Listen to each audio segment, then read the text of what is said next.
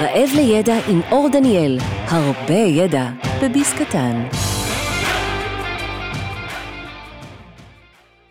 תודה רבה שהצטרפתם, איתי דוקטור בטי שרייבר, היא ראש התוכנית לתואר שני בטכנולוגיות בחינוך במכללת סמינר הקיבוצים, היא חוקרת ומרצה ביישומים טכנולוגיים בלמידה ובהוראה, עם התמקדות בהפרעות קשב בלמידה.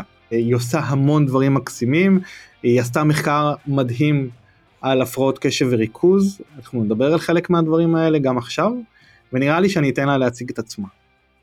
תודה אור. תודה רבה. אז אה, כן, אז אני אה, ראש התוכנית לתואר שני בטכנולוגיה וחינוך בסמינר הקיבוצים. אה, כמו שאמרת, אני לא אחזור על הדברים, אני חוקרת, מרצה, יועצת מדי פעם לארגונים. התחום התמחות שלי במקור, וזה מה שככה מעניין, התחום התמחות שלי במקור, הייתי מורה לחינוך מיוחד, ככה התחלתי, אחר כך עשיתי שני תארים שניים, ודוקטורט, וה, והנושא שהתחלתי להתמקד בו בסביבות שנת 1996, זה נושא של טכנולוגיות סיוע דווקא. מה זה טכנולוגיות סיוע? זה טכנולוגיות שמיועדות לאנשים עם הפרעות קשב ולקויות למידה, כי אני באתי ממקום של הפרעות קשב ולקויות למידה, ואז התחלתי את הרומן שלי עם טכנולוגיות. אה, ובמהלך השנים פיתחתי את הנושא הזה. אה, את הדוקטורט עשיתי בתחום לא של טכנולוגיות, עשיתי את זה בתחום של אה, מה שנקרא תפקודים ניהוליים ועל זה אנחנו הולכים לדבר. מה זה תפקודים ניהוליים? זה כל היכולת של המוח שלנו לנהל את עצמנו למעשה. למעשה כל מה שקשור לניהול שלנו, של אנשים אחרים, אנחנו לא יודעים אבל זה יכולות מולדות. וזה היה למעשה הנושא של הדוקטורט שלי. אז התחלתי את הדוקטורט אה, מתוך מקום של שאלה. באמת שאלתי את עצמי מתוך הבנה ועבדתי הרבה שנים, אני עובדת משנת 2000 עם סטודנטים לקויות למידה והפרעות קשב וראיתי מצד אחד את היכולות המדהימות שלהם ומצד שני את הקשיים שלהם ואחד הקשיים שראיתי זה היה הקושי שלהם לתכנן. לתכנן איך ללמוד, מתי ללמוד, מתי להגיש עבודה, הגשות מאוחרות, לא מצליחים להתארגן לקראת מבחן וכדומה. ושאלתי, יכול להיות שהאם סטודנטים או אנשים, הפרעות קשב לקראת למידה, אני לקחתי את זה לסטודנטים, כי זה אוכלוסיית היעד שלי, כי אני עובדת באקדמיה, האם יכול להיות שסטודנטים לקויות למידה והפרעות קשב מתקשים לתכנן יותר מסטודנטים שאין להם לקויות למידה והפרעות קשב. אני הרגשתי שכן, שהתשובה היא כן, אבל כמובן הייתי צריכה לחקור, לחקור את זה. ואז הדבר הראשון שהמנחה שלי אמרה, היא אמרה תקשיבי, את לא יכולה לחקור משהו שאת לא יודעת מהו. והמילה תכנון שדיברתי עליה היא מילה שאנחנו חושבים שאנחנו יודעים מהי, אבל לא בטוח שאנחנו באמת מתכוונים למה שזה באמת. והיא אמרה קודם כל לכי תחקרי מה זה תכנון, תתחילי בכלל מהשאלה מה זה תכנון.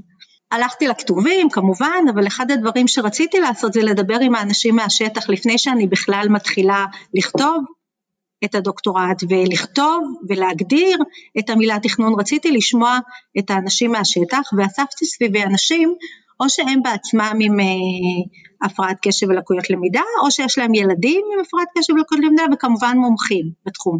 מה שנקרא קבוצת מיקוד. ומה שהיה מעניין, שהתחלתי, וזה אחד הדברים שאני מאוד שמחה שעשיתי את זה ככה, התחלתי למעשה מהחסך. אני התחלתי מאנשים שקשה להם, וניסיתי להבין מה קשה לכם, מה זה אומר קשה, וכמה שהייתי מומחית, כי כמו שאמרתי לך, התחלתי באמת בשנת 1990, התחלתי את ההוראה שלי, אה, ועבדתי כל השנים האלה עם אה, אנשים עם אה, קשיים, עם ילדים ואנשים. באמת הופתעתי להבין ולדעת שאנשים שיש להם איזה שהם קשיי למידה, כל כך קשה להם בדברים היומיומיים דווקא, לאו דווקא בלמידה. לאו דווקא בלמידה, אלא בדבר הקטן הזה של אה, לקום בבוקר ולארגן לי את הארוחת בוקר, או לקום בבוקר ולסדר את התיק, או לקום בבוקר ולקחת את הדברים הנכונים כדי לצאת ליום העבודה. וזה מה שנקרא אה, יכולות תכנון בין היתר, וכך הגעתי לעולם שנקרא תפקודים ניהוליים, שזה אה, נקרא באנגלית executive functions, שזה היכולות הנוירולוגיות שלנו, הנוירולוגיות שלנו לתכנן ובכלל לנהל את עצמנו. מה שמעניין אותי שאומרים יכולות מולדות, זה ישר מקפיץ אותי לשאלה, כלומר, אם זה מולד, אז, אז השאלה שתמיד נובעת זה כאילו, אז אם נולדת עם זה, נולדת עם זה, ואם לא, לא, אתה לא, לא יכול לנהל אם לא נולדת עם הכישורים האלה? זו שאלה נהדרת, כי אני חושבת שאחד הדברים שמאוד רציתי להתראיין אצלך, בין היתר שאני אה, חושבת שכיף להתראיין אצלך אור, זה אה, לספר לאנשים שכל דבר אפשר לשנות, הרי אני אשת חינוך, אין דבר כזה שאי אפשר לשנות, אני אשת חינוך, אני גם באמת, כל השנים עובדת עם אנשים עם קשיים לא פשוטים, ואחד הדברים שאני מאמינה בכל כוחי זה שאנחנו יכולים לשנות כל דבר, המוח שלנו הוא גמיש והוא משתנה, ואנחנו יכולים uh, לשנות, ואחד הדברים שחשוב לי לומר שקודם כל זה אם אדם קשה לו להתנהל, אני אקרא לזה להתנהל, אם אדם קשה לו להתנהל, אפילו עם עצמו, עזוב עכשיו לנהל אחרים, אם אדם קשה לו להתנהל, קודם כל להבין שיש פה סיבה, יש סיבה, יש סיבה שהיא נוירולוגית, שאתה נולדת עם זה, תסתכל סביבך, בדרך כלל זה תורשה, אז אתה יכול להסתכל קצת אה, אחורה ולראות אה, מי, מי מסתובב סביבך, אבל לפעמים זה גם עניינים אה, של סביבה באמת, של חוסר מזל, או אני אקרא לזה, לא יודעת, אי אפשר לדעת, אבל קורים דברים בעולם, קורים דברים במשפחות, ודברים שלפעמים גורמים לנו לא להתנהל כמו שהיינו רוצים. אני מדברת באמת על יותר יכולות נוירולוגיות, ובאמת נולדים ככה, ומה שחשוב, וזה מה שאני רוצה ככה להעביר את המסר, קודם כל להבין מהם היכולות האלה, או הקשיים האלה, איך זה בא לידי ביטוי ביום יום, ואיך אנחנו יכולים באמצעות המודעות הזאת לשנות את זה ולחזק את זה, וזה כמו כושר, פשוט לחזק שריר.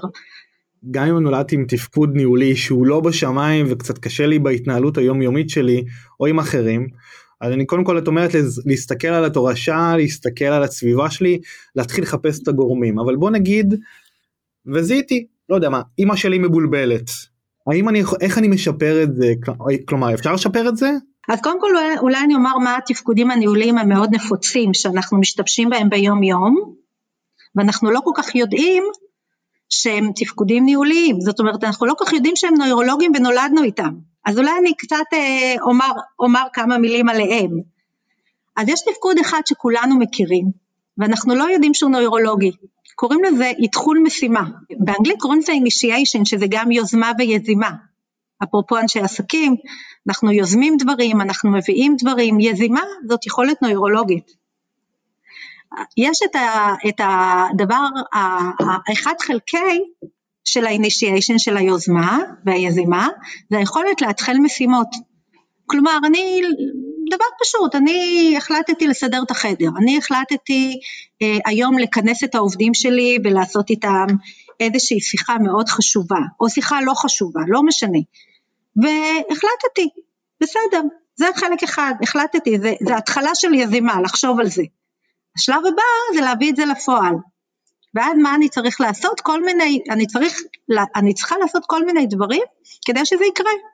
ואני חושבת כל מה שאני צריכה, ושאני צריכה, וצריכה, ואני לא עושה את זה. אני רק יודעת שאני צריכה, וזה נקרא איתחול.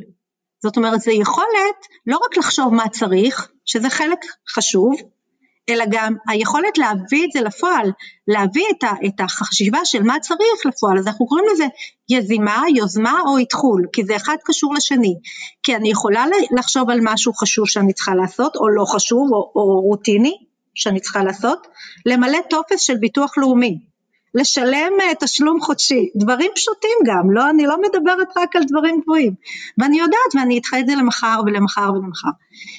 אני צריכה להתחיל את זה, אז איתחול זה דבר ראשון.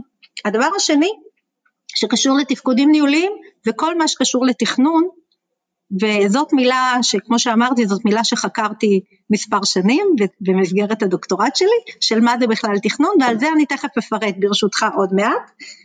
הדבר הנוסף זה גמישות, גמישות מחשבתית, היכולת שלי להגמיש את המחשבות שלי בהתאם לסיטואציה. תכננתי סדר יום, משהו השתבש, אני צריכה עכשיו לשנות נתיב.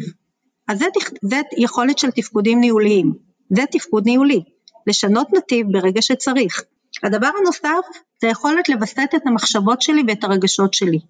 באתי מאוד נסערת לעבודה, באתי לעבודה עם איזה לא יודעת, מישהו חתך אותי על כביש ואני עכשיו כולי אש, בסדר? ואני אה, באה לתוך המשרד שלי, או לתוך, ה... אני, במקרה שלי אני נכנסת לכיתה, אה, כשנכנסתי לכיתה, היום זה בזום, ואני אה, יודעת רגע לשים את זה בצד, ולהגיד אוקיי, שלום, לחייך, להגיד מה שלומכם ובאמת להקשיב ובאמת להתחיל שיעור. באמת באמת לעשות את זה, לא, לחי... לא לעשות את זה פייק, אלא זה, זה יכולת לווסת את הרגשות שלי, כי עכשיו זה לא מתאים מה שהרגשתי לפני שלוש דקות על הכביש, גם לא מתאים על הכביש שאני לא אווסת שם את הרגשות שלי, כן? אבל גם אם עשיתי את זה, אני יודעת עכשיו רגע להתנהל מול זה. זה גם יכולת ניהולית, כי אנחנו יודעים שמנהלים טובים זה מנהלים שיודעים לשים בצד את הרגשות שלהם, ואת מה ש... או להגיד, תקשיב, אני עכשיו מאוד מאוד נסער, תן לי רגע להירגע ואני עוד מעט אבוא לדבר איתך. אני לא רוצה שבשיחה שלנו אני אבוא אליך עם הרגשות שלי. זה מנהל טוב, זה מנהל שיודע לווסת. לי תמיד זה היה ברור שאלו יכולות שאני יכול לפתח. אבל איך גילית או, או גילו באופן כללי איך זה קשור לפעילויות הנוירולוגית או קוגניטיבית איך זה קשור איך זה מתחבר ואיך אני יודע לזהות אנשים שמה שנקרא נולדו עם זה ואנשים שרכשו את זה. נהדר, אז קודם כל אני לא חושבת שאנחנו יכולים לזהות אנשים שנולדו את זה או שרכשו את זה, את זה אנחנו לא יכולים לזהות, אולי באבחונים אפשר לזהות את זה, אבל אה, זה לא משהו, אני גם לא חושבת שזה משנה לי כרגע מי שעומד מולי, אה, אם הוא רכש את זה או שהוא נולד עם זה, אני, אני יודעת מה שיש מולי, מבחן התוצאה, אני רואה מי שיש מולי ואני רוצה לדעת אם, אם זה אני, כן, בתפקידי, שאני, המטרה שלי היא לקדם אנשים שיש להם קשיים, אה, אז כרגע זאת המטרה שלי, אבל השאלה שלך, איך אנחנו יודעים, זאת שאלה נהדרת, זה מחקרים שנעשו, אפשר לומר כבר שני עשורים, אה, זה מחקר יחסית חדש כל הנושא של תפקודים ניהוליים, אני אומר שזה תפקודים של העונה המצחית שלנו, הפרונטלית, הקדמית, העונה המצחית שלנו, של בני אדם, ידוע היום שהיא מה שנקרא מותר האדם מן הבהמה. זה עונה שמאפשרת לנו לתפקד כמו בני אדם ולא כמו אה, יצורים אחרים בעולם, ומה שמאפשר לנו לעשות את זה זה זה, זה היכולות הנוירולוגיות, הנוירולוגיות שאנחנו יכולים לנהל טוב יותר וחכם יותר את עצמנו ואת הסביבה. אפשר לראות את זה בהדמיה מוחית, ב-functional MRI מה שנקרא, ב-FMRI, שכש, ואלה המחקרים שעושים היום, היום ובשני העשורים האחרונים ב-FMRI, לראות את, ה, את המקומות במוח שפועלים כאשר אנחנו רוצים אה, לבדוק תפקוד כזה או אחר. אנחנו מדברים על תפקודים שאנחנו משתמשים בהם כל הזמן, אם זה קבלת החלטות, אפילו קבלת החלטות שכשאני נכנסת אה, לקפיטריה האם אני בוחרת את הסנדוויץ' עם הפסטרמה או את, את הסנדוויץ' עם, ה, עם הלבנה. זה קבלת החלטות לגמרי. זאת אומרת זה קבלת החלטות מדבר הכי פשוט לבין דברים הרבה יותר אה, מתוחכמים. ואלה אה, בקרה, לדעת שטעיתי וגם לומר את זה, או להסתכל אחורה על תהליך ולומר רגע זה לא היה טוב אני צריכה להתחיל מההתחלה. זה יכולת של תפקודים ניהוליים. יש שתי מערכות חשובות שנמצאות גם בעונה הפרונטלית, שאני לא ארחיב עליהן, אבל אני רק אומר שאחד זה הקשב, יכולת, אה, מערכת הקשב אה, מנהלת אותנו באמצעות העונה הפרונטלית, או נמצאת בעונה הפרונטלית, וגם מערכת שנקראת זיכרון לטווח קצר, או זיכרון עבודה, זה נקרא working memory, שאנחנו לא יודעים הרבה פעמים שיש לנו זיכרון של הווה. ה-working memory זה זיכרון של הווה, לא של עבר, ואני תכף אדבר על זיכרון של עתיד שיש לנו גם. אז יש לנו זיכרון של הווה, של עבר ושל עתיד, וה-working memory זה מה אני עכשיו עושה ברגע זה, אה, למשל אני עכשיו מדברת איתך, אז אני מחליטה לאן לנווט את השיחה שלי. או אתה מחליט מה אתה רוצה לשאול אותי, זה working memory, זה זיכרון עבודה. אז זיכרון עבודה, קשב ותפקודים ניהוליים הם מערכות של העונה הפרונטלית. יש לי כל כך הרבה דברים מעניינים לשאול על זה. כי כשאני מסתכל גם אני אומר שיש גמישות מחשבתית יש ויסות רגשי ויש את התכנון כל הדברים האלה הם מרתקים באיך שגם המוח שלנו עובד בהקשרים. עכשיו אני תמיד נתקלתי גם במחקרים בהרבה פעמים מה שקפץ לי עכשיו בשיח ואני חייב לשאול מה שקפץ לי אני תמיד נתקל הרבה בוויסות חושי. ב stimulus response, כלומר מי שמתעסק בעולם הלמידה יודע שכמעט כל התורות או זרמים אה, ה cognitive, ה behaviorism, ה cognitive, כאילו הרבה זרמים מדברים על יש איזשהו גירוי, תגובה, כאילו ו, והרבה בעיות גם לאנשים שהם לא יודעים לווסת עצמם חושית. אבל פה זה רגשי, ואני לא חושב שאני נתקלתי מספיק במקרים של איך אני מכניס לתהליכי למידה את הוויסות הרגשי, איך אני מפתח את השריר הזה אצל אנשים, שנרחיב רגע על הוויסות רגשי של איך זה נכון לפתח את זה. כמו שאתה אומר, אנחנו עכשיו נמצאים בעידן מאוד מאתגר, בכל התפקודים הניהוליים שהזכרתי. אני יכולה שנייה, תרשה לי שנייה לעשות סוגריים פה, ואני תכף אענה לך, אני אפילו רושמת לענות לך על זה. אנחנו רואים בעיה בתפקודים ניהוליים בכל המערכות.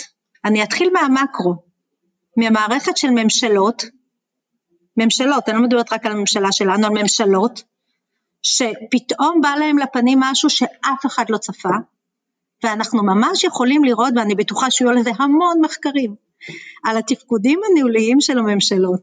כמה מהר ידעו לזהות, כמה מהר גמישות מחשבתית פה הייתה, כמה מהר ויסות רגשי, מה זה ויסות רגשי או ומחשבתי, מה זה אומר, כמה נכנסתי ללחץ, כמה הגבתי בפאניקה לדבר הזה, כמה אמרתי רגע בוא נסתכל על המספרים באופן שקול ואז אנחנו ממש רואים התנהלות של ממשלות בעניין הזה, אנחנו רואים התנהגות של ארגונים בתקופה הזאת, בכל מה ש... אם זה בתכנון, אם זה בגמישות אה, אה, מחשבתית, אם זה בפיקוח ובקרה, זאת אומרת להבין רגע היה סגר, לא היה סגר, מה אני עושה עכשיו עם הארגון שלי, אני סוגר, אני אומר לאנשים לבוא בכל זאת, כי ככה אני רגיל, או שאני אומר להם להישאר בבית, אם הם בבית מה אני עושה איתם, אנחנו כולנו התאמנו עכשיו, באיך זה להרגיש קושי בתפקודים ניהוליים, כולנו, כי כולנו היינו שם, היינו במצב שאמרו לנו בואו תתחילו ללכת מההתחלה,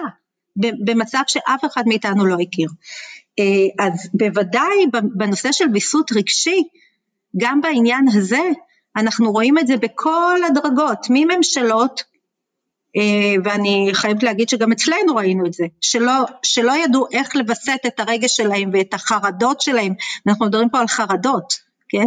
על חרדות אם הן אמיתיות או לא אמיתיות, מארגונים שלא רצו לקחת אחריות על העובדים וישר אה, לחל"ת ואחר כך ניסו להחזיר אותם, זאת אומרת, כי זה חרדה של מה אני אעשה איתם עכשיו, אה, אז יש פה עניין של קור רוח, שיקול דעת, נכון? שזה ההפוך הפוך מקושי בוויסות רגשי, אלא רגע בוא נחשוב, בוא נשקול, בוא ניקח את המספרים, בוא נעשה, זה, זה, זה יכולת לווסת רגש, ואתה שם לב שאני אומרת רגש ומחשבה, כי הוויסות הרגשי שלנו הוא גם ויסות מחשבתי, והוויסות המחשבתי מאפשר לנו לתכנן כך או אחרת.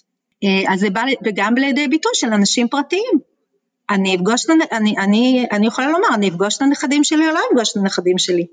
אני, אה, כמה זמן אני לא אפגוש אותם, ואני לוקחת סיכון אה, מחושב או לא לוקחת סיכון מחושב, דברים אה, באמת של יום יום שכולנו נתקלנו בהם.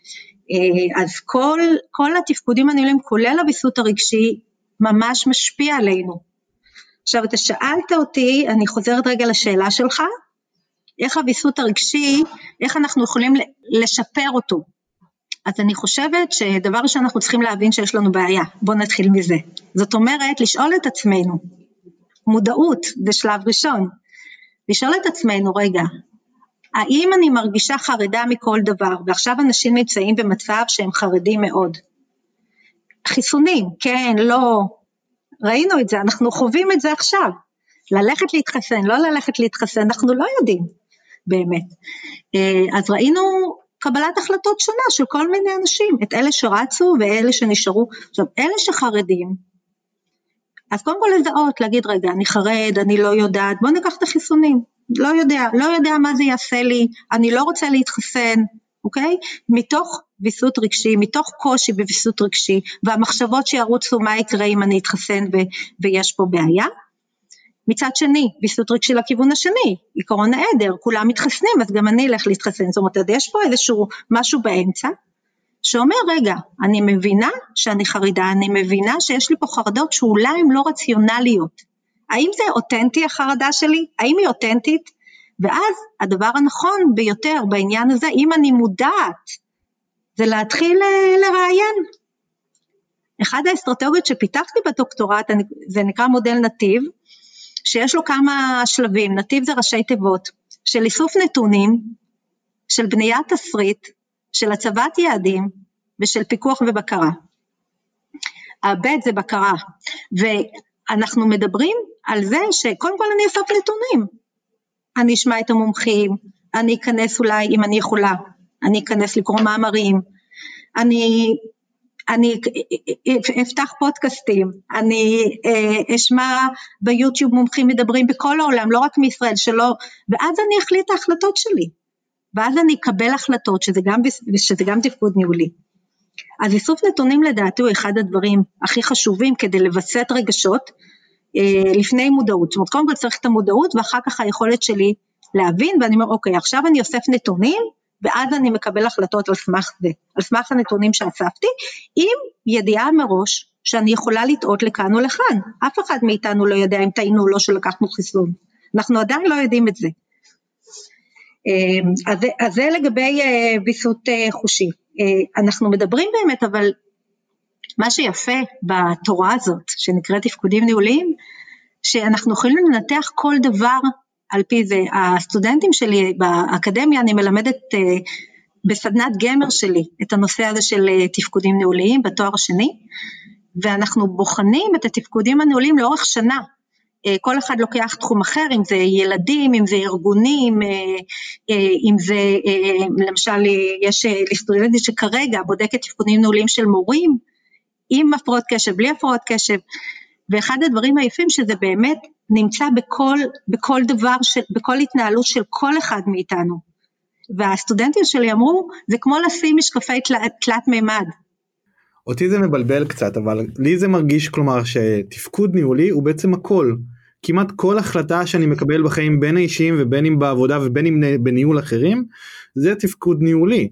אז אולי לא יודע אולי זה תפקוד של קבלת החלטות בעצם אני אני לא יודע זה קצת אה, איך אני מגדיר למישהו שלא יודע מה זה מה זה בדיוק ואיפה הגבולות גזרה של, ה, של תפקוד אה, ניהולי.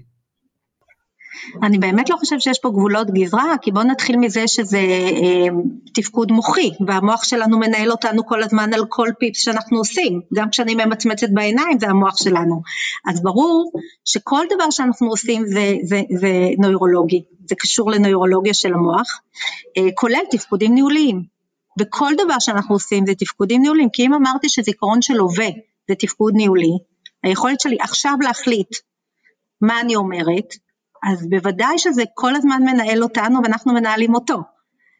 אה, כנ"ל לגבי מערכת הקשב שלנו, אני קשובה, אני לא קשובה, יש עכשיו רעשים מבחוץ, יש לי רעשים מבפנים, המחשבות טורדניות, זה מנהל אותי. אז כל דבר זה תפקודים ניהוליים, אחד הדברים שחשוב לדעת זה לראות את הגורם לתפקוד הזה, ותראה זה ידע שבאמת אה, צריך ללמוד אותו, אבל אחד הדברים שאני כן רוצה להראות זאת אומרת, אחד הדברים שחשוב לי להעביר פה כמסר, זה להבין, להבין א', שכן, כל דבר כמעט שאנחנו עושים, אוכלים, אה, אה, מחליטים, מדברים, לא מדברים, אומרים שלום, לא אומרים שלום, ברור שזה זה תפקוד מוחי, אין מה לעשות, זה, זה אנחנו. מצד שני להבין רגע, אם אני יודעת שיש לי איזושהי בעיה ואני הולכת פה על הבעיות כי זה המקום שממנו אני באה, כמו שאמרתי, מהחסך, אם אני יודעת שיש לי איזשהו קושי למשל, אני יודעת שבאופן כרונולוגי אני עוזבת מקומות עבודה. לדוגמה, אני יודעת שבאופן כרונולוגי קשה לי אה, להשתלט על המחשבות אחר, ש, של חרדות, בעיקר בתקופות כאלה. אני יודעת שבאופן תדיר אני לא קשובה למה שאנשים אומרים לי ואנשים מתלוננים שאני לא קשובה אליהם. אני יושבת במסעדה, אני יושבת מול בן זוג, מול בן זוג למשל, והוא אומר לי, תקשיבי, את לא קשובה אליי, את כל הזמן מקשיבה למה שאנשים אחרים אומרים מאחורייך, אבל אלה, את לא שומעת מה אני אומר. אז אם אני שומעת תלונות כאלה, אחד, אחד הבעיות של אנשים שיש להם בתפקודים ניהוליים, בין היתר, זה להאשים אחרים. זה להגיד למה, מה כולם רוצים ממני, דרך אגב זה מאוד מאפיין ילדים בהפרעת קשב, כולם אשמים רק אני לא, אני בסדר, כי אני לא מבין באמת שיש לי בעיה, ואף אחד לא אמר לי את זה, אף אחד לא מציב לי את זה מול העיניים. הוא אומר רגע תקשיב לא יכול להיות לא יכול להיות שבכל מקום עבודה את מחזיקה מעמד חודשיים ואחרי זה את ממשיכה הלאה זאת אומרת, זה לא יכול להיות בעיה של 20 מקומות עבודה, או אפילו לא 5 מקומות עבודה. זה יכול להיות רק בעיה שלך יש בעיה עם מקומות עבודה, בואי תבדי, בואי ננסי להבין מה הבעיה שלך פה. אז אחד הדברים שחשוב לנו זה באמת קודם כל לזהות אה, את עצמנו, אה, לקחת אחריות על עצמנו ו- ולומר רגע, זה לא עניין של אשמים או לא אשמים, אין פה עניין של אשמה בכלל, יש פה עניין של, אה, של הרצון שלנו לחיים טובים יותר, לאיכות חיים גבוהה יותר. אז אם אנחנו יודעים, קודם כל, אם אנחנו יודעים שיש משהו שאנשים מתלוננים עליו בפנינו שנים, או שאנחנו רואים את מבחן התוצאה, כמו אמרתי, מקומות עבודה, מערכות יחסים, אה, קושי אה, בלמידה ודברים כאלה, אז להגיד רגע, קודם כל יש לי קושי כלשהו, ואני צריכה להבין מהו. אז זה דבר ראשון, לעצור רגע ולהגיד, יש לי קושי, אני רוצה לתקן אותו, אני רוצה לשנות אותו, לשפר, אני לא אוהבת את המילה לתקן, זה לא, זה לא מילה בארסנל שלי. אה, אני לא מתקנת אף אחד.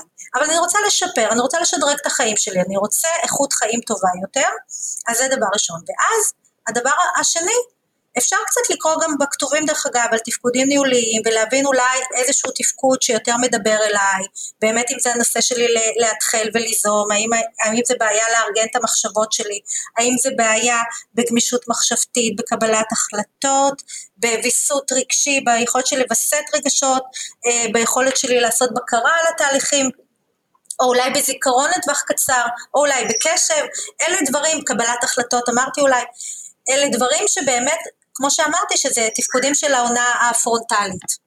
מצד שני, אני גם אומרת, בואו נסתכל, אנחנו כמעסיקים, כמקומות עבודה, אה, לראות איך אנחנו יכולים לראות לא רק קשיים של אנשים, כי יש לכל אחד מאיתנו קושי, אלא גם את היכולות של אנשים. ומה שאני ראיתי, ואני מכירה המון המון מקרים, כי אני עובדת עם מבוגרים, עם אה, הפרעות קשב ולקודת למידה, אני רואה אנשים מוכשרים בטירוף, זאת אומרת, דרך אגב, אני חושבת שהעולם שלנו מתנהל, או הפריצות דרך בעולם זה בדרך כלל מאנשים שהם לא אורגינליים, שהם לא אנשים רגילים, שיש להם קושי מאוד מאוד ברור באיזשהו תחום, והפיצוי המוחי מאפשר להם לעשות דברים בלתי רגילים. ובמקומות עבודה הרבה פעמים מפסידים אנשים כאלה. מפסידים אנשים שיש להם יכולות מדהימות, אבל בגלל התנהלות באמת מעצבנת, אני יכולה לומר, כן, את אותו מנהל מנהלת, אה, הם יכולים לפטר אנשים, ואני אתן דוגמה למשהו מאוד אה, נפוץ דרך אגב, אצל, אה, בעיקר אצל אנשים הפרעת קשב, זה למשל יכול להיות אשת מכירות או איש מכירות מדהימים שרצים בשטח ומוכרים ומביאים תוצאות מדהימות ובסוף החודש הם צריכים לשבת ולכתוב דוח מכירות ורק המחשבה שלהם, כן, לשבת מול אקסל או מול uh, תוכנת מכירות כזאת או אחרת ולשים שם מספרים ולנהל את זה ולשבת מול המחשב ולעשות את זה, עבור אותו אדם זה יכול להיות סיוט וזה בעיה באתחול שדיברנו עליו קודם הוא לא יכול להתחיל את זה, הוא לא יכול למצוא את עצמו עושה את זה, למרות שהיא יודעת שזה חשוב. אני עוברת מזכר לנקבה, כן? זה ברור, כי זה גם וגם, אה, כי היא יודעת שזה חשוב, ו, ובלי זה יכולים לכעוס עליה, ובלי זה זה לא יעבוד וכדומה, ועדיין הם לא יעשו את זה. עכשיו, המנהל או המנהלת שעומדים כמנגד, מסתכלים על אדם כזה ואומרים, רגע, מה הסיפור שלה? מה, מה, מה הבעיה שלה? לשבת כמה שעות, לתקתק על המחשבת הזה ו, ושתמשיך הלאה בדרכה. והרבה פעמים, וזה גם דרך אגב בהוראה, אנחנו רואים הורים עושים את זה, אני חושבת שזה זה אישי נגדי, זה משהו, משהו באדם הזה מעצבן אותי, היא עצלנית, הוא לא עושה את זה, הוא מזלזל, הוא לא מבין שזה חשוב, הוא עושה מה שבראש שלו, ואדם כזה אני לא רוצה שיהיה אצלי בארגון. אז אני אומרת, בדברים האלה צריך רגע לעצור, אני מדברת עכשיו על אנשים שמנהלים או על משאבי אנוש, להגיד רגע בואו נזהה, בואו נזהה רגע איפה היכולות, ולא לזלזל בהן, בואו נזהה איפה הקושי, ופשוט נשאל את אותו בן אדם, נשאל אותו, למה אתה לא כותב דוח? אני מבין שאתה רוצה, אני מבין שאתה יודע, אבל מה, מה, ואז הוא יגיד לכם, אני פשוט לא מסוגל לשבת ולכתוב דוח. והוא לא, הרבה פעמים אותו אדם לא יודע להגיד לעצמו למה. ואנחנו אומרים, אוקיי, אז אתה יודע מה, אז יום בשבוע, יום בחודש, יומיים בחודש, אני אושיב לידך מישהו שיחד איתך יעשה את זה. שוטר חיצוני, כי אין לי את השוטר הפנימי. יכולים להגיד לי, ואני יודעת שאמרו לי את זה בעבר בארגונים, מה, נראה לך? אנחנו עכשיו נבזבז זמן, כוח אדם, אנחנו אה, גנון, אנחנו נעשה בייביסיטר למישהו, לש... כן, אני אומרת כן, שווה לכם, שווה לכם הרבה פעמים לעשות את זה. או אדם שקשה לו לקרוא ונותנים לו מניואל באנגלית, אה, כי עכשיו יש איזשהו משהו חדש שהגיע, והוא לא יודע שיש לו בעיה בקריאה, אבל היום יש תוכנות הקראה, אפשר לעשות הכל בצ'יק, רק צריך להבין איפה הבעיה, אותו אדם צריך להבין איפה הבעיה, וגם האדם שמנהל אותו צריך להבין איפה הבעיה, והשיח הזה הוא חשוב. אני כל הזמן אני מסכים שהשיח הזה הוא חשוב, אבל יש לו ש... פה שני דברים, זה מתפצל לי לשתי שאלות שונות, אני אתחיל עם הראשונה. איך אני יודע שזה איזושהי הפרעה כלשהי או בעיה כלשהי, או שזה עניין שקשור למוטיבציה, שלא בא לו לעשות את הדוח. איך אני יודע לזהות? שאלה מעולה, ואני שומעת את השאלה הזאת הרבה, ואני אומרת דבר ראשון, אם היו שלטי חוצות כזה, כל אחד רוצה להצליח, הייתי שמה אותם. כל אחד רוצה להצליח. אין מישהו שלא רוצה להיכשל, ואני אומרת זה גם על ילדים שמתקשים בבית ספר, גם על סטודנטים שלנו וגם על אנשים בעולם התעסוקה.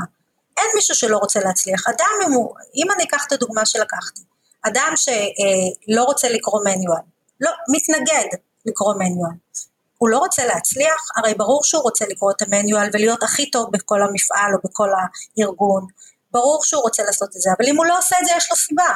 אותו, אני אומרת את זה על ילדים ואני אומרת את זה על מבוגרים. יש לנו בעיה שנותנים לילדים התאמות בזה, נותנים לסטודנטים, יש חוק דרך אגב, החוק היחיד של התאמות זה לסטודנטים, רק שתדע, לא לילדים ולא למבוגרים אחרים. כן, יש חוק שצריך לתת התאמות לסטודנטים, יש חוק. והחוק הזה לא חל על מקומות תעסוקה והוא לא חל על אה, בתי ספר אחרים. אדם גומר בית ספר, גומר אוניברסיטה, מגיע לעולם התעסוקה, ונגמרו התאמות, ואמרנו, זה לא לגיטימי, אסור מה פתאום, איזה, מי עלה על דעתו שצריך לתת התאמה לבן אדם, מי עלה על דעתו שצריך לבקש התאמה, ואני אומרת כן, למה לא להמשיך את זה, אנחנו כולנו נרוויח, אנחנו נרוויח אנשים מדהימים, אני באמת מאמינה בזה, אני גם יודעת את זה, אני לא רק מאמינה בזה, מה, מה, מהמחקרים שאני עושה ומהשנים, עשרות שנים שאני עובדת עם אנשים מבוגרים עם uh, קשיים, אני יודעת, וזה לא עניין של מוטיבציה, דרך אגב מוטיבציה זה גם תפקוד ניהולי, לא דיברתי עליו, זה לא תפקוד ניהולי, ולא רק זה, בדוקטורט שלי, אחד הדברים שמצאתי זה שמוטיבציה היא מנבא טוב ליכולת שלי לתכנן. זאת אומרת, ככל שאני אהיה יותר מוטיבציונית, התכנון שלי יהיה יותר טוב גם כשיש לי קושי. גם כשיש לי קושי, וגם, יותר מזה, מוטיבציה מאפשרת לי לקבל החלטות טוב יותר. אה, וזה, וזה גם אה, משהו למנהלים שיבינו שהם צריכים לתמרץ אנשים. אז, אז הבנו שבעצם כולם רוצים להצליח. זה הזוי שאין התאמות גם בעולם התעסוקה למרות שלכל החיים יש אנשים יש להם התאמות אבל משום מה שאנחנו מגיעים לעולם אז זה לא רלוונטי. אז אולי לקחת את זה בחשבון למעסיקים.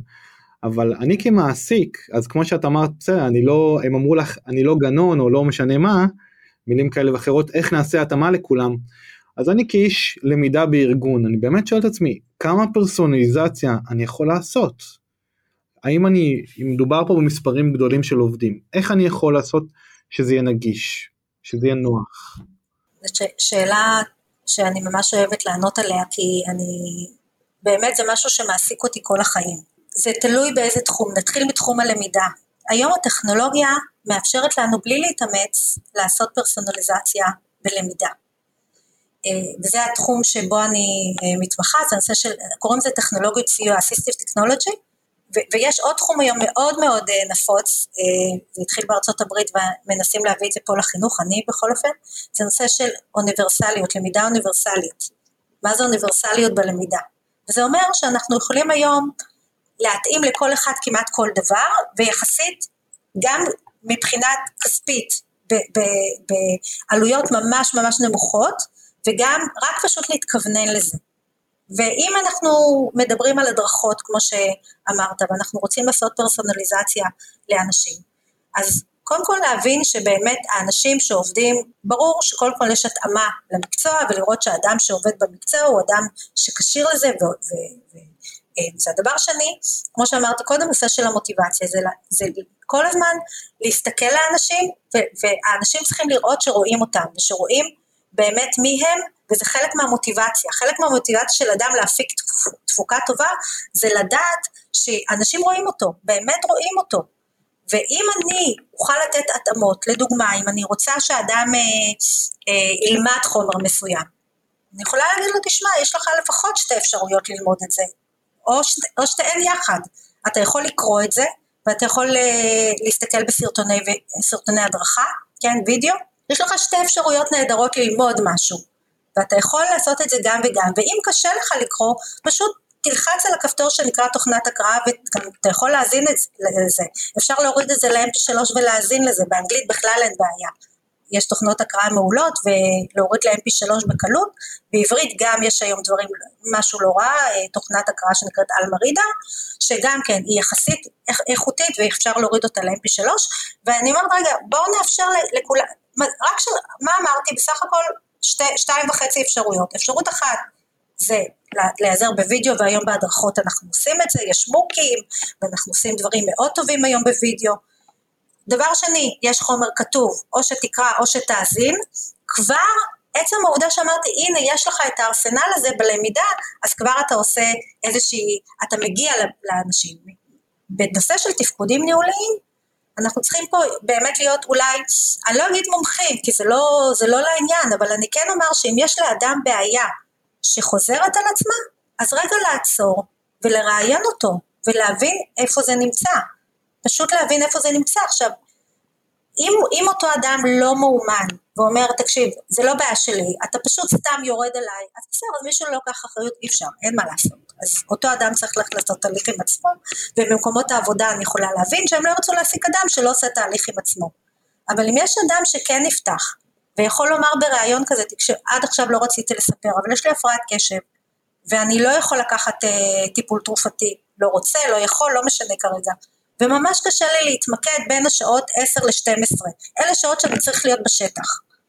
אז שיח כזה כבר יכול להוביל לדברים נהדרים. אני חושבת שיש לנו פה אה, הזדמנות להפיק הרבה יותר מכל אחד, מכל אחד.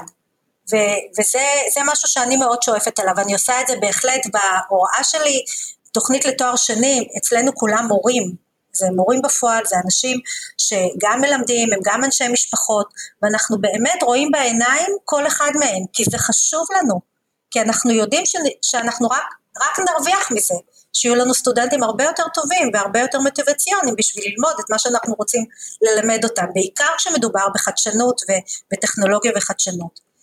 אני קצת אה, אני אומר לעצמי תפקוד ניהולי הוא באמת גדול אבל איך זה מתבטא בגמישות מחשבתית ביום יום שלי. גמישות מחשבתית זה אחד הדברים שאני בעצמי מרותקת אה, כל פעם מחדש לפתח את זה ולהבין כמה זה מצד אחד מורכב אבל כמה זה מצד שני כשמבינים ותופסים את זה ומבינים את זה ניתן, ניתן לשיפור. אה, אני אתן, אחד, הבעיה של גמישות מחשבתית של אנשים שיש להם קושי בזה, זה אדם ש... אני, אני אלך לקיצון, בסדר? אני אלך ממש לקיצון. ויש כאלה, זאת אומרת, זה קיצון, אבל מצד שני, אה, אנשים שאנחנו מכירים ביום יום לוקים בזה. אה, כשמשהו משתבש לי בתוכנית, למשל, קבעתי פגישה עם חברה, חיכיתי לזה כל היום, ואז היא מתקשרת ברגע האחרון ואומרת לי, תקשיבי, אני לא יכולה לצאת ממקום העבודה שלי, אני לא יכולה להתפנות עכשיו, לא נוכל לעשות את זה. ואדם רגיל יתבאס, כן, זה מפח נפש, נכון? וישר, ש... יחולל את עצמו, יגיד, אוקיי, לא, אז אני, יש לי עכשיו כמה אפשרויות אחרות לעשות עם החיים שלי. אני יכולה ללכת לפגוש מישהו אחר, אני יכולה ללכת לקרוא, אני יכולה ללכת לעשות עבודה שלא הספקתי, אני יכולה, הרבה אפשרויות. אני מיד פותחת את ערוץ האפשרויות במוח והולכת לבחור אחת מהן. אז תראה כמה, כמה דברים של תפקודים ניהולים היו לנו. היה לי יכולת לפתוח ערוצי, ערוצי אפשרויות, והיה לי יכולת לקבל החלטה באותו רגע לעשות משהו אחר, ולאותה חברה להגיד, אוי, איזה באסה בשבילך, גם אמפתיה, אני בטוחה שהיית רוצה להיות איתי, אבל מה לעשות, נעשה את זה פעם אחרת. זה הרגיל, זה האנשים שאין להם קושי. אנשים שיש להם קושי, ברגע שמישהו החברה אומרת, תקשיבי, אני לא יכולה לצאת עכשיו ממקום העבודה לפגוש אותך, עבורי אין לי אפשרות, ערוץ האפשרויות לא נפתח לי במוח. עכשיו תחשוב על, על, על מצב שקבעת משהו, אומרים לך לא, זה לא יקרה, ואתה פתאום, התחושה הפיזית שאני נמצא על פי תהום. אני עכשיו, אין לי לאן לברוח, אני או שאני נופל למטה, או שאני משותק, זה שיתוק. השיתוק הזה גורם לתסכול, לוויסות מחשבתי, לוויסות רגשי בעייתי, ואז אני יכולה להתפרץ. ולהגיד לה, תקשיבי, אני יודעת שאת לא חברה, אני כבר מלא זמן, בואי, עזבי, את יודעת מה? לא צריך, תישארי את בעבודה שלך, אני אעשה את... וזה אנשים שאני קוראת לזה הפרעת קשר. זה אנשים שמנתקים קשרים חופשי, כי באותו רגע הם באמת מרגישים שעושים להם את זה, זה לא, וזה לא קשור אליהם בכלל. אז זה הנושא של גמישות מחשבתית, זה, זה קודם כל להבין שיש לי את העניין הזה. אם אני מבינה שאני מפוצצת קשרים חופשי, אה, מקצועית, כן? אה, יש לי מין אה, חומר נפץ כזה שכל פעם הוא מופעל כשמשהו לא עובד כמו שאני רוצה, אם אני מבינה את זה, זה דבר ראשון, אני יכולה שנייה רגע להירגע, וברגע שאני מזהה שמשהו קופץ לי, וזה תחושות פנימיות, ממש תחושות, רגשות, רגשות קשים שפתאום מציפים אותי של כעס, של תסכול. ברגע שאני מרגישה את הרגשות האלה, אני צריכה, אני מאמנת את הסטודנטים שלי, שאני עובדת איתם, אה, יש לי סטודנטים, יש, יש לי קבוצת סטודנטים עם הפרעות קשב ולקויות למידה שאני מלווה אותם, אז אני מלמדת אותם שברגע שיש להם את התחושות האלה, הם פשוט יגידו, שנייה, אני לא שומעת טוב, אין לי, אין לי קליטה, אני כבר חוזרת אלייך.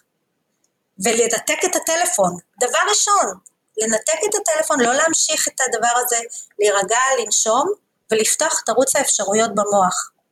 לפתוח פשוט את ערוץ האפשרויות במוח, להגיד, רגע, מה האפשרויות שיש לי עכשיו? וגם פתאום לחשוב גם על האחר. מה, מה קורה לה כשהיא מאוכזבת שהיא צריכה להישאר בעבודה ולא הגיעה להם. עכשיו, זה, זה אימון, זה לא משהו שבא מחר בבוקר, אבל זה באמת קל יחסית אה, לעשות את. זה, זה, תשמעי, מה זה קל יחסית? זה עניין של לשנות מודעות, לדעתי, בתפקוד הניהולי שלך, ולהגיד משהו קורה, אוקיי, משהו התרחש, אני עוצר אותו, ואני לא הולך לסדר פעולות הרגיל שאני רגיל לבצע.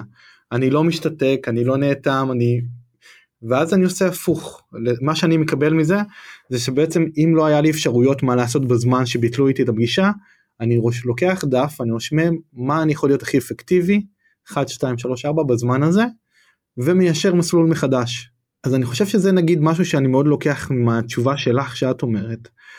אבל אני מניח שהיכולת הזאת אצל אנשים שיש להם קשיים, היא מאוד זה לא בא להם בצורה טבעית. כמו שאת אמרת, הרי הם עוזבים עבודות, הם מנתקים קשרים, ואלה שמקשיבים לנו עכשיו, ואם הם מאזינים לנו, מה את היית אומרת להם? אני אומרת קודם כל לקחת אחריות. זאת אומרת, להגיד, אוקיי, יכול להיות שיש לי בעיה, יכול להיות ש... וזה לא ממקום של אשמה, כמו שאמרתי, זה, ממ... זה ממקום שאני רוצה לשפר את איכות החיים שלי. אני רוצה שהחיים שלי יהיו דבש. אני רוצה שיהיו לו מערכות יחסים, אני רוצה להתמיד במקום עבודה, אני רוצה שאנשים יאהבו אותי.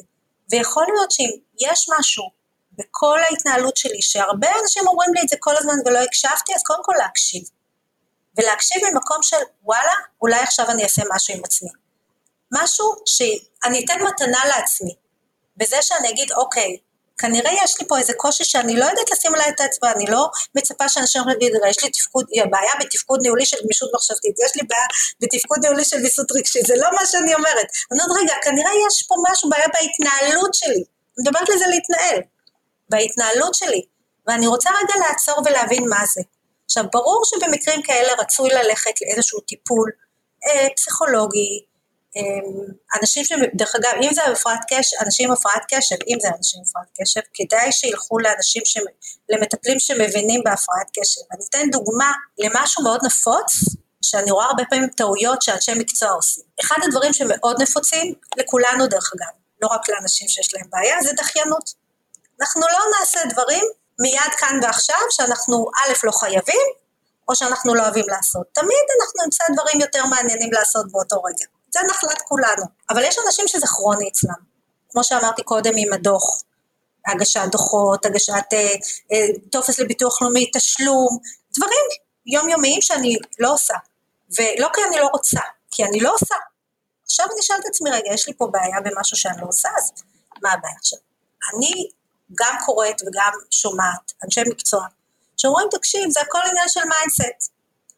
אה, את חושבת שאת אה, רוצה לעשות את זה, אבל את לא באמת רוצה, אם היית רוצה, היית עושה. אני, אני באמת קוראת גם דברים הרבה פעמים ברשתות, בעצות, כל מיני כאלה שנותנים לאנשים. צריך להבין, דחיינות, קודם כל זאת מילה שיפוטית מאוד לקושי נוירולוגי שלנו, שנקרא ניהול זמן. הקושי הנוירולוגי בניהול זמן זה קושי נוירולוגי נוסף שנקרא אומדן זמן. יש אנשים שיש להם בעיה בלאמוד זמנים. הם לא יודעים כמה זמן ייקח להם לעשות משהו. כשאני רוצה למלא למשל דוח לביטוח לאומי, או לשלם תשלום במחשב, ואני לא ממש טכנולוגית, או שאני לא יודעת כמה כסף שיש לי בבנק, יש כל מיני סיבות שאני מונעת מעצמי לעשות את זה, כי אני צריכה לברר עוד דברים. ואני אומרת, רגע, זה ייקח לי המון זמן לברר עכשיו, אני אעשה את זה אחר כך. הנושא של אומדן זמן הוא נושא מאוד קריטי בקושי בניהול זמן. אנחנו לא יודעים את זה. עכשיו זה קושי נוירולוגי לגמרי, הוא קשור לשעון פנימי, הוא קשור לדופמין, הוא קשור לדברים שקשורים אלינו, ואנשים לא יודעים את זה. פשוט לא יודעים של, שלאדם שקשה לו לנהל זמן, יש לו קודם כל קושי במה שנקרא אומדן זמן, להגיד כמה זמן ייקח לי לעשות את זה. כל אחד מאיתנו, כשהוא רוצה לעשות משהו והוא יודע שזה ייקח לו ימים, לילות, שנים, לא ירצה להתחיל במשהו שייקח לו המון זמן. למרות שזה לא ייקח ככה. אבל זאת התחושה. אבל, אבל פה עוד פעם, אבל עוד פעם אנחנו חוזרים לשאלה, אוקיי, זה עניין של האיזון במוח, ו... אה, ואיך שהמוח שלנו עובד, ואנחנו לא יודעים את הזמנים. אבל אם אני אתן לאותו בן אדם סדנת ניהול זמן, זה לא ישנה לגמרי את הצורה שהמוח שלו עובד? אז קודם כל להבין שהבעיה שלו, אה, אני היום מדברת על משהו הרבה יותר פשוט מסדנת ניהול זמן. אני מדברת על טיימרים. יש היום טכנולוגיה.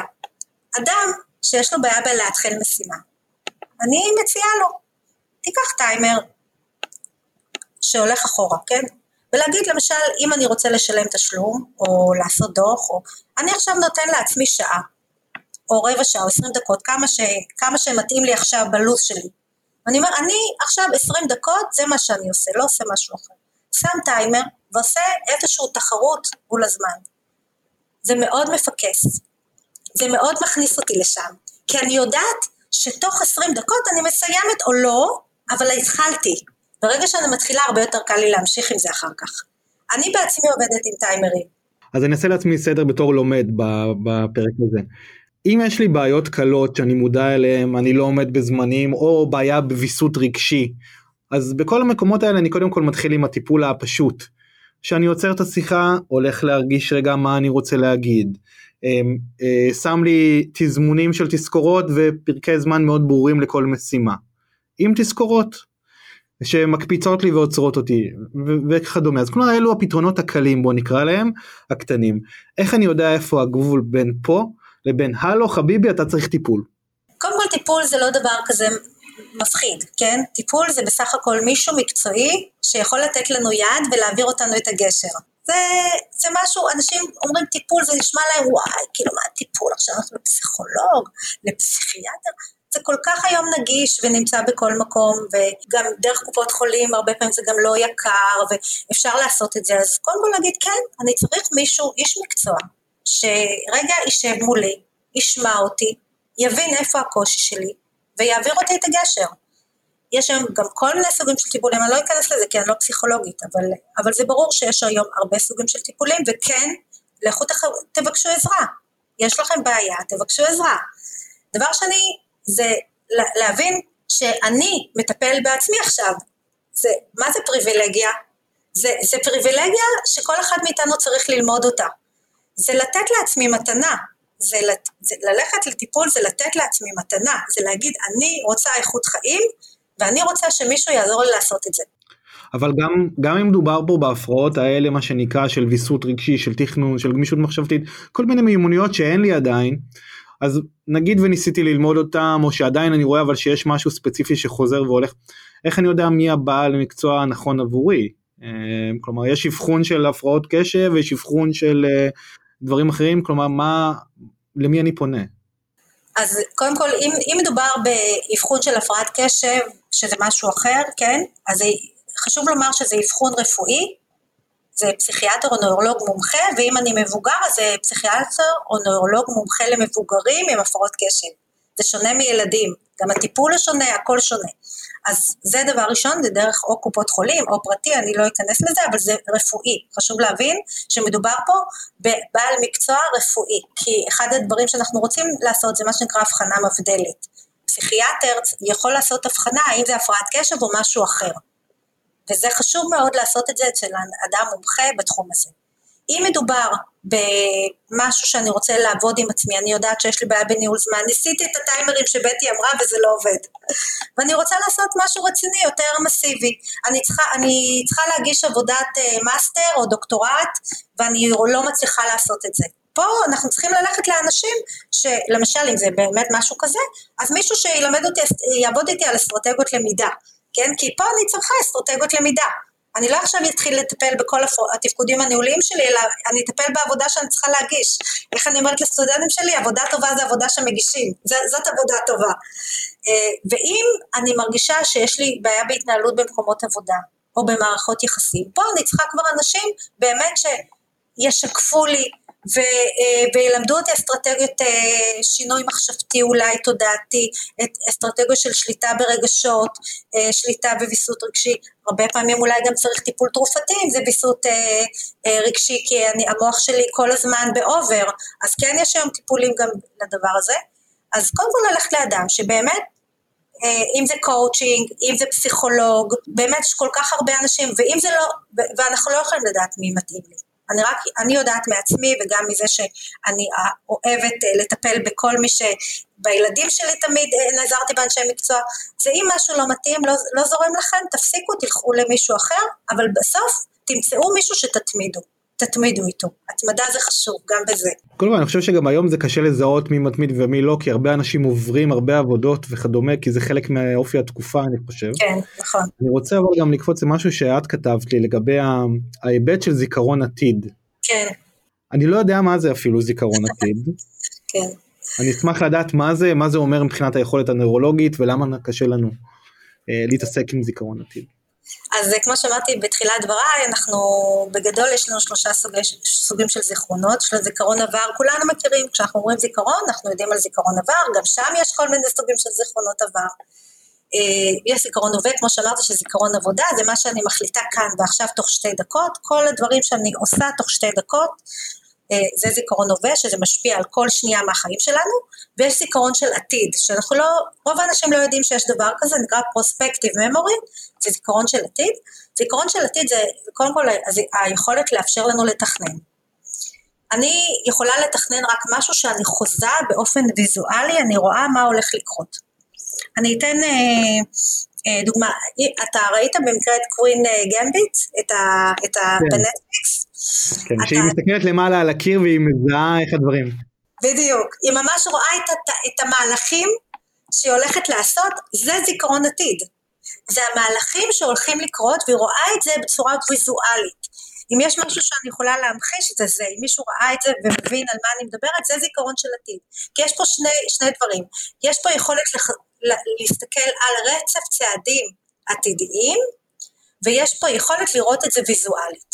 עכשיו אני אלך ליום יום. אני יוצאת, מה, אני יוצאת מהבית, מי שכבר יוצא מהבית, אני לא כל כך יוצאת מהבית עוד, אני מלמדת עוד דרך הזום, אבל מי שכן יוצא מהבית לעבודה, אה, או שזכר שהוא יוצא מהבית לעבודה, אז אה, אני יוצאת מהבית או ללימודים, אני לוקחת איתי תיק, ובתיק אני צריכה שיהיה לכל מיני דברים שאני משתמשת בהם בעבודה, אני צריכה שיהיה לי מפתחות, ושיהיה לי טלפון, ושיהיה לי קלסר מתאים, או בגדים להחלפה, כי אחר כך אני הולכת לאיזה מקום. כל הדברים האלה זה זיכרון של עתיד. מה אני לקחת איתי ליום העבודה זה זיכרון של עתיד. כי איך אני יודעת שזה עתיד? אני רגע מדמיינת איך יראה יום העבודה שלי. ורק כשאני מדמיינת את זה, את רצף הצעדים של היום שלי, מה הולך להיות, אני הולכת לעבודה, אחר כך אני הולכת לחברה שזאת שקבעתי איתה, אבל אני רוצה להחליף את הבגדים. אז אני כבר שמה לי בנעליים נוחות או נעליים אה, יפות, לא משנה, בתיק, אה, כל הדברים האלה זה רצף צעדים קדימה שאני מתכננת, ואז אני גם אפילו מדמיינת את זה בלי שאנחנו מרגישים, אנחנו מדמיינים ויזואלית את מה שהולך להיות, ואני בהתאם לזה מסדרת את התיק שלי. יש אנשים שיש להם קושי בזיכרון של עתיד, בעיקר בהיבט הוויזואלי. אה, אני שוב אלך להפרעת קשב, כי שם זה מאוד בולט. אם אדם רוצה לתכנן רצף צעדים קדימה, ו- ואם יש לו הפרעת קשב, פתאום נכנסות לו מחשבות לראש, בלי כל קשר למה שהוא רוצה לתכנן, או פתאום עבר זבוב, או פתאום מישהו דיבר אליו, או פתאום הוא שמע את המחשב, אה, את הרעש של המחשב. ואז הוא התחיל לתכנן את הרצף צעדים, זה קטע לו את רצף המחשבה, לקח את התיק, יצא החוצה בלי המפתחות. ואנשים עם הפרעת קשב, הרבה פעמים קשה להם מאוד לתכנן כמה צעדים קדימה, כי נכנסים להם כל הזמן אה, רעשים למוח, אם זה חיצוניים או אם זה פנימיים, גם מחשבות טורדניות זה רעשים, וזה קוצר להם את רצף המחשבה של רצף צעדים עתידיים, ואחר כך היכולת שלי באמת להתנהל לפי זה, ולכן הם שוכחים הרבה דברים. כשאני מדברת על זיכרון של עתיד, בעיקר בתקופה הזאת, אני הקשבתי לפודקאסט, נדמה לי שזה היה האחרון, שהוא דיבר על, אה, על אה, עתידים, הוא דיבר על עתידים, שיש כמה עתידים, כמה תרחישים, נכון? אז באמת יש לנו כמה עתידים, יש לנו כמה תרחישים.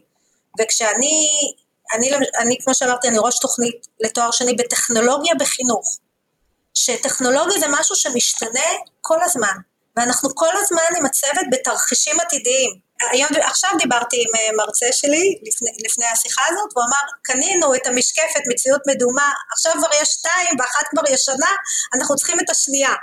ואוקיי, אז, אז זה לא רק לרכוש משקפת, זה להבין האם הסטודנטים שלנו ידעו לתפעל משקפת משוכללת יותר. זה הכל עתיד, זאת אומרת, זה, זה היכולת שלי רגע לראות, ואני ממש רואה, אני רואה את הסטודנטים כבר, דרך אגב, מביאים אותם בשבוע הבא, אנחנו מביאים אותם לסדנה, סוף סוף אחרי שנה, לסדנת מציאות מדומה, ואני ממש כבר רואה בוויזואליה שלי איך אנחנו נותנים להם את המשקפות, איך אנחנו עובדים איתם על זה. זה מה, אם אני לא אראה את זה בוויזואליה, אני, אני, אני אפספס המון, המון ב, ב, במה שיקרה בפועל. נתיב רובוטי וחלל, דרך אגב, זה משהו שאנחנו פתחנו השנה. כי חלל זה כבר פה, היה השבוע נחיתה על המאדים. דברים יפהפיים קורים עכשיו בחלל, וזה טכנולוגיה בחינוך. זה לחנך, וזה העתיד, זאת אומרת, אנחנו אומרים, אוקיי, מה העתיד? זה יכולת מאוד קשה, דרך אגב, אור, אתה יודע, זה יכולת מאוד קשה. את יודעת, את יודעת שבהכשרות, יש הכשרות של יחידות מיוחדות, שלפני תרגיל או לפני ביצוע של משימה, חלק מהתרגול הוא אה, לעצום עיניים, סוג של ויז, ויזואלי, להפוך את הכל למוחשי בראש, את כל התהליך של מה אני עושה, אני מגיע לדלת, אני פותח את הדלת, אני נכנס, אני בודק שמאל ימין, אני ממשיך רק לאחר הוראה, כלומר יש כל מיני תהליכים שקורים שאתה מדמיין אותם שוב ושוב ושוב ושוב עד שאתה מגיע לאקט עצמו שאתה יודע בדיוק מה אתה עושה. כל צעד, כל תכנון, כל uh, uh, מילה שיוצאת לך מהפה היא מתוכננת לפרטים. ואני חושב שזה, שזה מיומנות מאוד חשובה והיא מאוד קשה כמו שאת אומרת. כי יכול להיות הרבה עתידים גם. וגם יכול להיות שאיזה זבוב הפריע לנו בדרך ושכחנו לקחת את הארוחת צהריים ואז אין לנו ארוחת צריך לקנות. ואז אתה בלחץ. אז הכל אחד אחרי השני זה גם. אה, אז הוויסות רגשי מגיע. כן, ואז אתה בעצבים, אתה אומר שיט, עוד פעם צריך לקנות איזה משהו. דרך אגב, זה מקסים מה שאתה אומר, זה אחד הטכניקות שאני משתמשת או מלמדת את המורים שלנו להשתמש בהם בזיכרון עתידי, זה הנושא של אה, דמיון מודרך. זה לעצום את העיניים ולהסתכל קדימה ולדמיין, ואחר כך שיח, מה כל אחד ראה, ואז זה מעשיר מאוד, ואז לעצום שוב.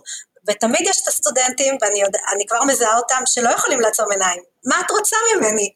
אני, מה, מה את עושה איתי עכשיו? אני באתי ללמוד טכנולוגיה וחינוך, מה את עושה לי אה, דמיון מודרך? וזה חלק מאוד משמעותי. אז להם אני אומרת פשוט להניח את הראש של היד, כן? אתם לא צריכים לעצום עיניים, אבל אני יודעת שזה אלה שקשה להם, כי כל הזמן נכנסים להם דברים לתוך הראש, וקשה להם דווקא לעצום עיניים. דווקא אלה שצריכים לעצום עיניים, קשה להם עם זה מאוד. אבל זה נכון, זה ממש זה, זה מאוד קשה לדמיין עתיד. אנחנו עכשיו עושים אה, איזה תרגיל לסטודנטים שלנו לדמיין בית, בית ספר עתידי. או זה בכלל אתגר אבל את יודעת מה קופץ לי עכשיו שאני חושב עליו שזה בעצם כל השיח שלנו גם uh, סוג של uh, במרכאות מלחמה של הביולוגיה לבין היכולת שלנו לרכוש uh, תהליכים חדשים ולשנות את עצמנו כנגד הביולוגיה. אה, נכון, זה נוירולוגיה וביולוגיה, ביולוגיה שקשורה גם לנוירולוגיה, ונכון, לכן אנחנו זקוקים למאמנים, אה, אם זה תואר שני, אם זה תואר ראשון, אם זה קואוצ'ינג, אם זה חברים, אה, אם זה במקום עבודה, אנחנו צריכים כל הזמן להתפתח, אנחנו צריכים כל הזמן או לקרוא, או לראות סרטוני וידאו, או לדבר עם אנשים, כי זה מה שיאפשר לנו לצאת מהקופסה שלנו. אנחנו צריכים לצאת מהקופסה שלנו כל הזמן, ומי, והיום יותר מתמיד אנחנו יודעים את זה. אפילו עכשיו, ברגע זה שאנחנו מדברים, אתה ואני לא יודעים אם מחר לא יודיעו על מוטציה חדשה שתחזיר אותנו הביתה, או שתעשה דברים שאנחנו לא חשבנו עליהם, ואחד הדברים שאנחנו צריכים לעשות זה באמת כל הזמן לפתח תרחישים. זה, זה, זה, זה, זה החשוב. אז אני אתן לך את התרחיש הבא. כן. כתרגיל מחשבתי. הרי את אה, ראש, ראש החוג של תואר שני בטכנולוגיות חינוך בסמינר הקיבוצים בין המוסדות המכשירים הגדולים ביותר בישראל להוראה. עד כמה חשוב לשלב טכנולוגיות בתהליכי הלמידה עכשיו עוד יותר לנוכח העובדה שאנחנו לא יודעים אם תהיה מוטציה שלישית רביעית חמישית ועשרת אלפים. קודם כל אנחנו עושים את זה נכון אנחנו עושים את זה אנחנו גם אה, אני באופן אישי, אנחנו מרגישים את זה מאוד, כי מורים, כמו שאמרתי, אנחנו בעיקר מכשירים מורים, יש לנו גם אה, אה, אנשים שרוצים אה, להיכנס לתחום של העתק, והם לא מורים, אבל רוב, רוב האוכלוסייה שלנו הם מורים בפועל, ומתדפקים על דלתותינו, כי הם ממש מרגישים שהם זקוקים לזה, כי הם עשו את זה בצורה אינטואיטיבית עד עכשיו, והם פתאום מרגישים שהם ממש ממש רוצים לדעת את זה, ולעשות את זה בצורה מושכלת. אז אחד הדברים שאנחנו אה, יודעים, בוודאי שצריך להשתמש בטכנולוגיה, אבל אחד הדברים שאנחנו גם יודעים, בוודאי, זה שצריך להשתמש בה בצורה נכונה, מושכלת ועם גבולות. כי מה שקורה היום זה שאין גבולות לאף אחד, לא למורים ולא לתלמידים. אנחנו בתוך הטכנולוגיה, ללא גבולות, אנחנו עושים את זה נכון או לא נכון, כל אחד עושה את זה בדרכו שלו, אבל אנחנו שם, אנחנו בתוך הטכנולוגיה. וכדי באמת להבין איך עושים את זה נכון, צריך גם את זה ללמוד, אין מה לעשות. אני, אני רואה את הרשת מוצפת, יש לנו גם, גם דף פייסבוק לתוכנית שלנו, ואנחנו בתוך, בתוך הרשת, כולנו, לפחות המרצים, כמובן גם חלק מהסטודנטים. הרש, הרשת מוצפת, גם זה, העודף מידע הזה, של איך לעשות, ולעשות ככה, ולעשות הזום ככה, ו- והנה יצאה אפליקציה חדשה, ואם אחד הדברים, ויסות מחשבתי, רגע, קחו את כל המידע הזה, ויסות נתונים, כן? ותגידו, רגע, רגע, מה נכון לי, מה מתאים לי, אה, מה נכון לתלמידים שלי, איך אני, למה אני מתחבר, זה גם כן סוג של ויסות, זה, זה, זה לווסת את עצמי בבין העודף הזה ש, שנמצא שם בחוץ, ולעשות טכנולוגיה נכון. זה, זה לא פשוט לעשות טכנולוגיה נכון. אתה יודע שלפני שנה וחצי בסך הכל, זה היה ספטמבר 2019, אה, היה שר חינוך, וואי, שכחתי את שמו, סליחה. לא, הם, הם מתחלפים מהר יחסית, זה בסדר. כן, כן, הם מתחלפים, אה, זה, פשוט אני רואה את הפנים, אבל השם אה, זה, זה הגיל 60 שלי, ומה שהוא אמר, אסור להכניס טלפונים לכיתות, אסור טכנולוגיה. כמה חודשים אחרי זה פרצה הטכנ... הקורונה ואמרו רק טכנולוגיה, פשוט תשיבו את הילדים שעות שלמות מול, מול המסך ותנו להם טכנולוגיה בלי הגבלה. זה לא מבוסת. לא זה מבוסת ולא זה מבוסת. צריך לדעת לעשות טכנולוגיה. זה, זה, זה אומנות, זה, צריך לדעת את זה. ומי אה, שמגיע אלינו יודע את זה, יש כאלה שיודעים את זה בלי להגיע אלינו, אבל צריך ללמוד, צריך ללמוד לעשות את זה נכון. דוקטור שרייבר, יש משהו שהייתי צריך לשאול ולא שאלתי? אה, המון, מה זאת אומרת?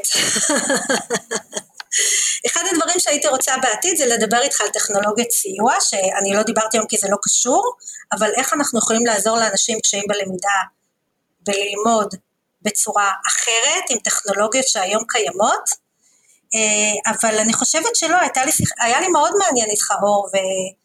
אה, וכיף, באמת כיף, אמרת שאתה רוצה שאני נהנה, אני אהנה, אז נהניתי. קודם כל אני שמח, אני שמח ולי זה היה הכבוד שאת הסכמת, באמת. ו... תודה רבה. ואת הרבה יותר מדהימה ממה שציפיתי שיהיה. תודה. אז באמת מאוד נהניתי ותודה רבה לך על הכל. אני רק רוצה להגיד שיכול להיות שאנחנו כן נעשה את הפרק הזה על טכנולוגיות סיוע, למה לא, למה לא, קודם כל. אשמח. זה דבר ראשון. דבר שני, הוא שאני חושב שמה שאני אקח מה, מה, מהפרק הזה איתך בעיקר הוא רגישות.